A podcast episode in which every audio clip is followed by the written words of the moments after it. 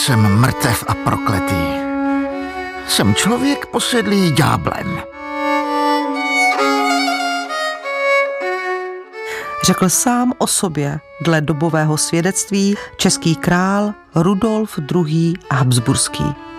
Otázkou tématem dnešního, jak to bylo doopravdy je, byl Rudolf II. pouze podivínem na českém trůnu? Ze studia zdraví Ivana Chmel-Denčevová. Do jaké míry je tento Rudolfův výrok, který jsme slyšeli, věrohodným? Otázka pro hosta pořadu, historičku, doktorku Evu Doležalovou. Výrok je skoro jistě věrohodný, protože ho Rudolf II. vyslovil před řadou svědků a dochoval se v písemné formě z té doby, kdy Rudolf II. ještě žil. Ovšem není nijak výjimečný. Takových různých citací výroku Rudolfa, které svědčí o jeho, řekněme, melancholické náladě nebo složité psychické konstelaci, se dochovala celá řada a Rudolf II. tím své současníky spíše děsil. Pokud eh, středověký člověk konstatoval, že je posedlý dňáblem, co to v té době znamenalo? Kdyby toto člověk prohlásil před inkvizičním tribunálem, mohl by být za takový výrok dozajista upálen. Ovšem Rudolf II. to mínil tak, že se mu lecos nedaří a sám také věřil různým ezoterickým teoriím. Proto i jeho víra, jeho zbožnost byla komplikovanější, než bychom u člověka přelomu 16. a 17. století mohli očekávat. V únoru roku 1552 se Rudolf Habsburský narodil. V jaké kondici byla tato dynastie? Mohli bychom jednoduše shrnout, že 16. a 17. století jsou věkem habsburského rodu a ovládají téměř celou Evropu. Habsburkové totiž nejsou jen vládci rakouských zemí, obsazují český královský a uherský královský trůn, ale sňatkovou politikou se dostávají také do držení Nizozemska a posléze také toho formujícího se Španělska, Kastýlie a Aragonie. Rudolf byl poslán na výchovu ke svému strýci právě do Španělska. Bylo to neobvyklé? Bylo to spíše velmi obvyklé, protože děti byly posílány k těm nejprestižnějším dvorům, aby získali kvalitní vzdělání a výchovu. A v případě Rudolfa II. to je možná ještě zajímavější, protože se ke dvoru Filipa II. dostává až ve věku 12 let a zůstává zde nestandardně dlouho až do celých 19. Protože už od raného dětství se zajímal o, řekněme, ezoterické přírodní vědy, zkrátka byl komplikovaným dítětem. Rudolfovo vzdělávání spočívalo hlavně ve výuce humanitních studií, jak bylo zvykem pro budoucího renesančního vládce. Historie, etiky, politiky a jazyků spolu s formálním náboženským vzděláním. Rudolfovi se dostalo rovněž výchovy v oborech, jakými byly hudba, tanec, rytířské zvyky, včetně vojenského umění, lov a znalost zbraní. Během svého pobytu u Filipova dvora v Madridu se Rudolf setkal s kompletním spektrem vědeckých oborů, které později kvetly u jeho dvora v Praze. Píše ve své studii nazvané Vědecké vzdělání renesančního vladaře historik William Amon. V roce 1571 se Rudolf vrací na Vídeňský dvůr a otevírá se cesta jeho panování. Podařil se onen záměr výchovy a vzdělání ve Španělsku? Částečně ano. Rudolf získal opravdu exkluzivní vzdělání v přírodních vědách, ve dvorské etiketě, byl také mimořádně lingvisticky vybavený. Ovšem horší to bylo, co se týče diplomacie, politiky a řekněme schopnosti starat se o zprávu věcí veřejných. Rok po svém návratu do Vídně získává Rudolf II. Habsburský uherskou královskou korunu, o tři roky později pak českou. Jeho směřování vedlo k Praze. Jednoznačně ano. O Praze pravděpodobně v této době ještě mnoho nevěděl, ale hlavní město Českého království, které v té době už patřilo do té habsburské tradiční domény, jistě znal a záhy si k němu vytvořil poměrně vřelý vztah, což bylo překvapivé, protože jeho předci v Praze odmítli mít rezidenční místo a Rudolf II. byl pak krátce poté, tedy od roku 1583, prvním a v podstatě také jedním z posledních panovníků, kteří v Praze skutečně sídlili.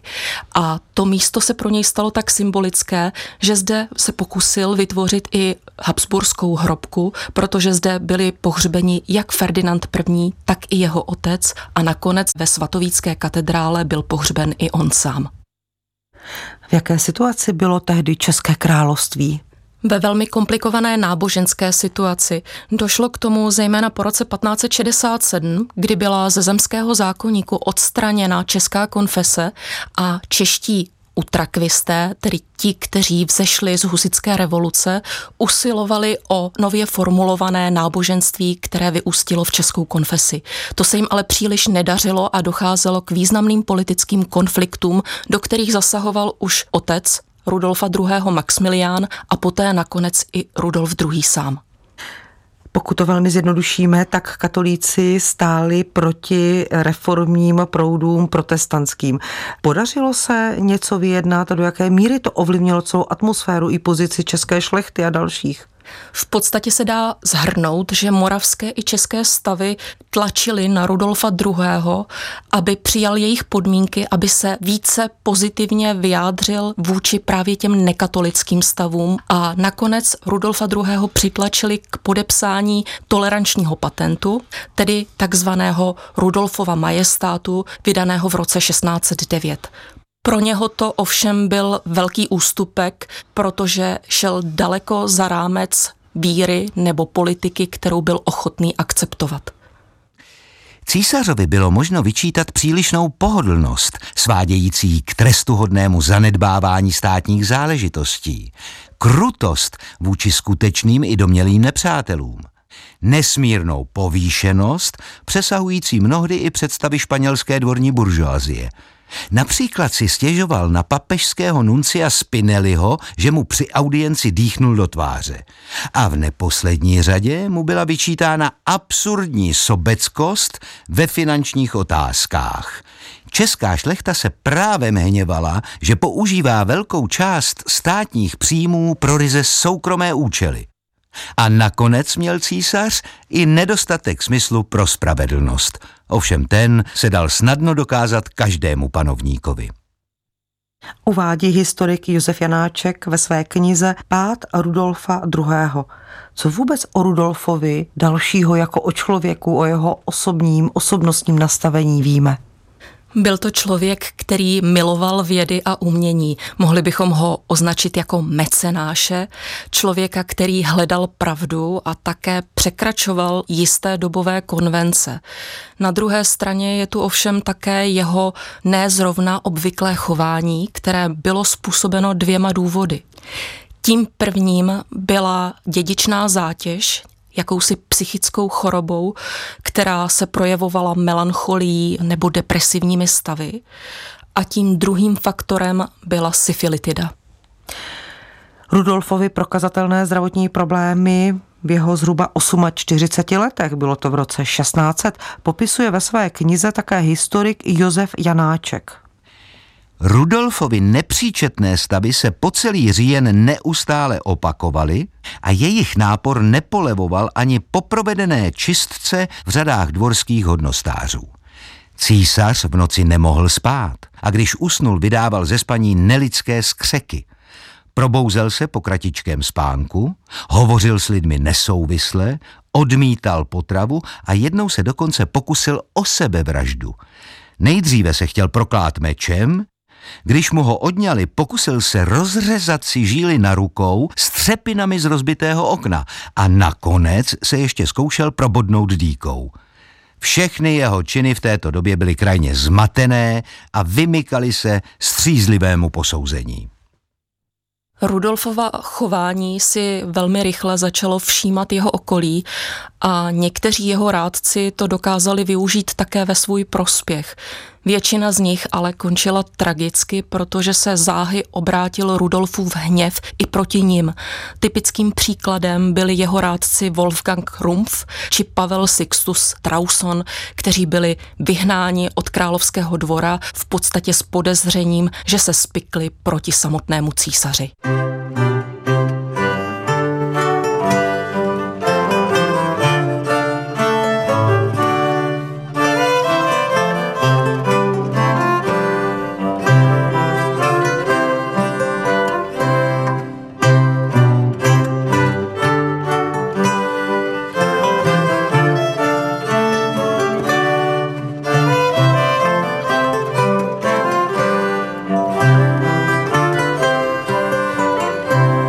Zásadním úkolem pro každého panovníka bylo splodit potomka, nejlépe následníka trůnu. Tady byl ovšem velký problém. Rudolf II. za prvé nebyl ženatý a za druhé děti, které si opatřil, pocházely z nelegitimních vztahů, čímž pádem neměli nárok na dědictví, to jest na královský trůn. A pak tu byl ještě jeden malý zádrhel.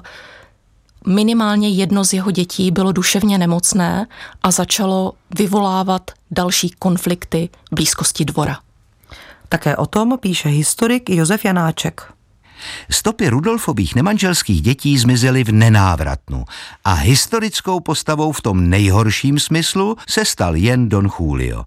Rudolf ho přestěhoval na Krumlovský zámek, získaný z rozpadajícího se majetku Rožumberků. Jednak proto, aby bylo možno nemocného se sklony k násilnostem snadněji střežit, jednak proto, aby nevzbuzoval příliš pozornosti. Ovšem tím můžeme říci průšvihy s Donem Chuliem nekončily.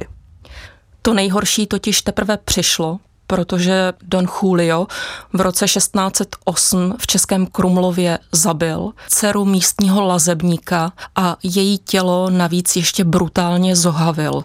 Následkem toho byl Don Julio uvězněn, aby nemohl vycházet z Krumlovského hradu a o rok později umírá. Císař nalézá potěšení v naslouchání tajemstvím, jak o věcech vzniklých přirozenou cestou, tak i uměle vytvořených. A kdo se v takových věcech vyzná, vždy dojde jeho sluchu. Uvedl jeden z návštěvníků tehdejšího Rudolfova královského pražského dvora, kterým byl Benátčan Kontarini. Jaká byla ona tajemství, která tak Rudolfa přitahovala a zajímala? Byly to nejen klasické vědní obory, jako byla matematika, astronomie, botanika, biologie, ale tehdy sem patřily také vědy jako astrologie, sestavování horoskopů nebo různé ezoterické vědy, které se snažily hledat smysl života trošku jiným způsobem, než to činila teologie nebo filozofie. Některá témata nám dnes mohou znít už bizarně, jako třeba kvadratura kruhu nebo hledání kamene mudrců, ale tehdy se jimi vědci zabývali poměrně seriózně. Pokud bych řekla doktor Faust, Golem, Giordano Bruno, Edward Kelly, jaká je zde souvislost s Rudolfem II. Habsburským? Všechna tato témata zajímala Rudolfa II. a osoby, které se těmito tématy zabývaly, se tak dostávaly na přímé pozvání Rudolfa II. do Prahy. Jejich působení v Praze ovšem bylo různě dlouhé a také různě úspěšné. Můžeme zde zmínit Velšana Johna D., který v Praze působil jako významný astrolog, ale také jako matematik a člověk zabývající se okultními vědami. Ovšem v Praze nebyl příliš úspěšný, dokonce musel z Prahy částečně uprchnout, pak se do ní zase vrátil, ale nakonec jeho kariéra u dvora Rudolfa II. byla neúspěšná. Mezi knížecími podporovateli alchymie v Evropě druhé poloviny 16. a začátku 17. století nenajdeme osobnost tak složitou a obtížně přístupnou porozumění, jakou představuje římský císař a český a uherský král Rudolf II. Byl to vzdělaný vládce se široce rozvětvenými zájmy – ale také introvertní intelektuál se sklony k mystickému prožívání skutečnosti, což nebylo obvyklé psychologické východisko pro panovníka, který stál na vrcholu dobové společenské pyramidy a plně si vážnost a význam svého mocenského postavení uvědomoval. Konstatuje historik Ivo Burš. Kdo to všechno platil? Platili to částečně české stavy, Něco šlo na vrub královského dvora, ale pak tady zbývaly také obrovské dluhy, které šly různými směry, mimo jiné i k židovským věřitelům. Takže Rudolf II. byl poměrně nezodpovědný, co se týče nakládání s penězi. Asi by bylo racionálnější konstatovat, že Rudolf II. příliš neřešil finanční náročnost svého konání a toho, co vlastně jeho dvůr všechno požadoval. Jako císař římsko-německé říše byl Rudolf znám svou Kunstkomorou, tedy sbírkou přírodních a uměleckých artefaktů, která byla umístěna v takzvané dlouhé chodbě nově postaveného spojovacího traktu na Pražském hradě. Ze všech velkých vladařských sbírek schromážděných po Evropě během 16. století byla Rudolfova největší. Ačkoliv sbírka nebyla přístupná veřejnosti, její pověst byla dobře známa. Přehlídka vzácných a drahých předmětů vystavených ve sbírce představovala majestát a napomáhala prestiži jeho vlády tím, že vyjadřovala jeho velikost. Bylo to privilegované místo, které umožňovalo návštěvníkům při nejmenším symbolicky přístup k tajemství říše, která se odvozovala od tajemství přírody. Uvádí britský historik William Amon. Prestiž a lesk císařského dvora, to byl hrad, ale jak to vypadalo v pomyslném podhradí? Praha se především velmi rozrostla a zalidnila. Počet obyvatel prudce narůstal a to znamenalo také problémy se zásobováním, s hygienou i obecně s ekonomikou celé země. Pro zajímavost můžeme zmínit také třeba to, že se v této době prudce zvýšil i počet židovského obyvatelstva v Praze, které podporovalo Rudolfovu politiku a které se stalo právě Rudolfovými věřiteli. V jaké pozici byla monarchie pod vedením Rudolfa daného období? Bylo to velmi komplikované, protože už někdy na počátku 17. století se proti Rudolfovi začala vytvářet opozice a ta opozice nepřicházela z vnějšku, tedy za hranicemi státu, ale formovala se zároveň u prostřed habsburského rodu a do jejího čela se dostal Rudolfův vlastní bratr Matyáš Habsburský. Jak končil jejich vzájemný bratrovražedný souboj? Velkým konfliktem a následným rozdělením vlády nad zeměmi, kterým Habsburkové ve střední Evropě vládli. Matyáš se stává nejprve uherským králem, spravuje také uherské země, ale po vpádu pasovských v roce 1611, kdy je ohrožena stabilita českých zemí i samotná Praha jako sídelní město českých králů, dochází k abdikaci Rudolfa II. na český trůn a vlády se už v květnu téhož roku ujímá jeho bratr Matyáš.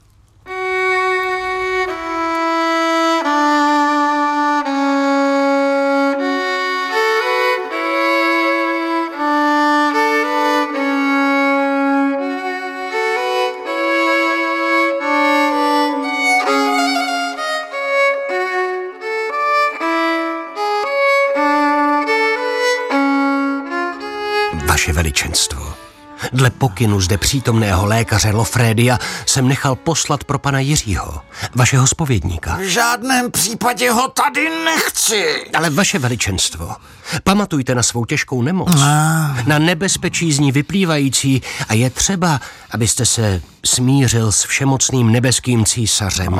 Od něj jste dostal své pozemské císařství do zprávy. A je třeba milosti přijmout nejsvětější svátost skrze nebeského císaře a také svaté rozhřešení. Nechci to učinit. Jděte pryč. Rok 1612. Rudolf II. je ve věku nedožitých 60 let. Celá situace se takto odehrála dle záznamu tehdejšího saského velvyslance. Jedná se o poslední chvíle života Rudolfa II.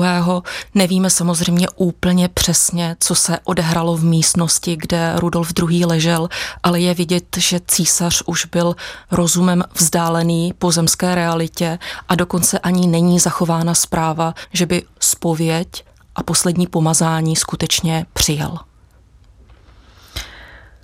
Ivan Lesný je autorem knihy Zprávy o nemocech mocných. Věnuje se také Rudolfu II. a Habsburskému.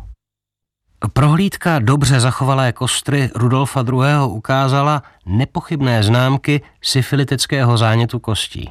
A to zejména na dolních končetinách, což způsobovalo Rudolfovi v pokročilejším věku potíže při chůzi. Vzhledem ke své povaze Rudolf svou francouzskou nemoc nepochybně tajil, takže nejsou zmínky ani o tehdy obvyklé léčbě rtutí.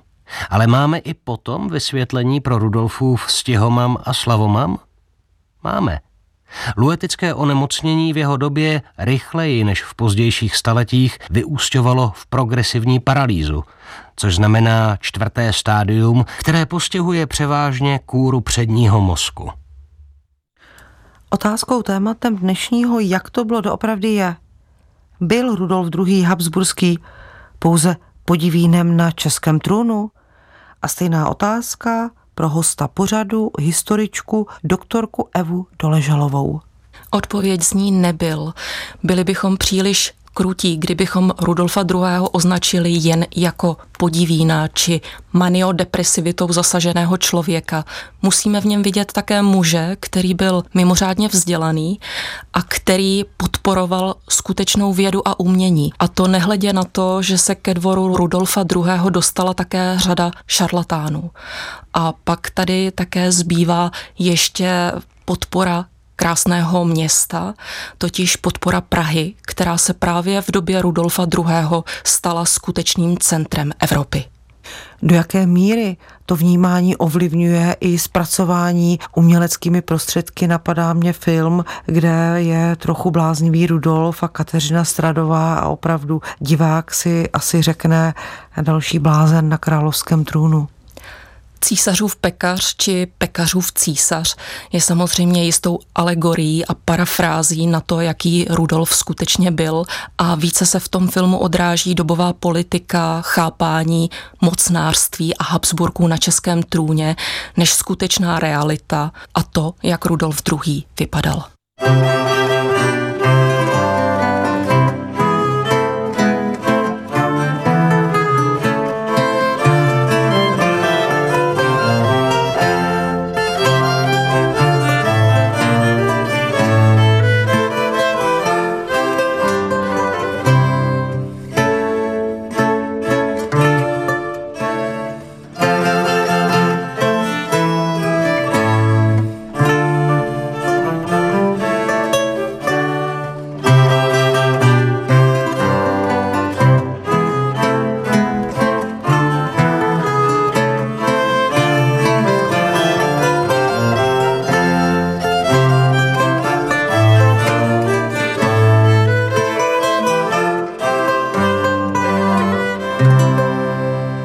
Slovy historičky Evy Doležalové se u nás na Plusu uzavřel další díl cyklu Jak to bylo doopravdy, ve kterém nabízíme nové pohledy na mýty, jež se zabydlely v historii naší země. Tentokrát tedy o Rudolfovi II.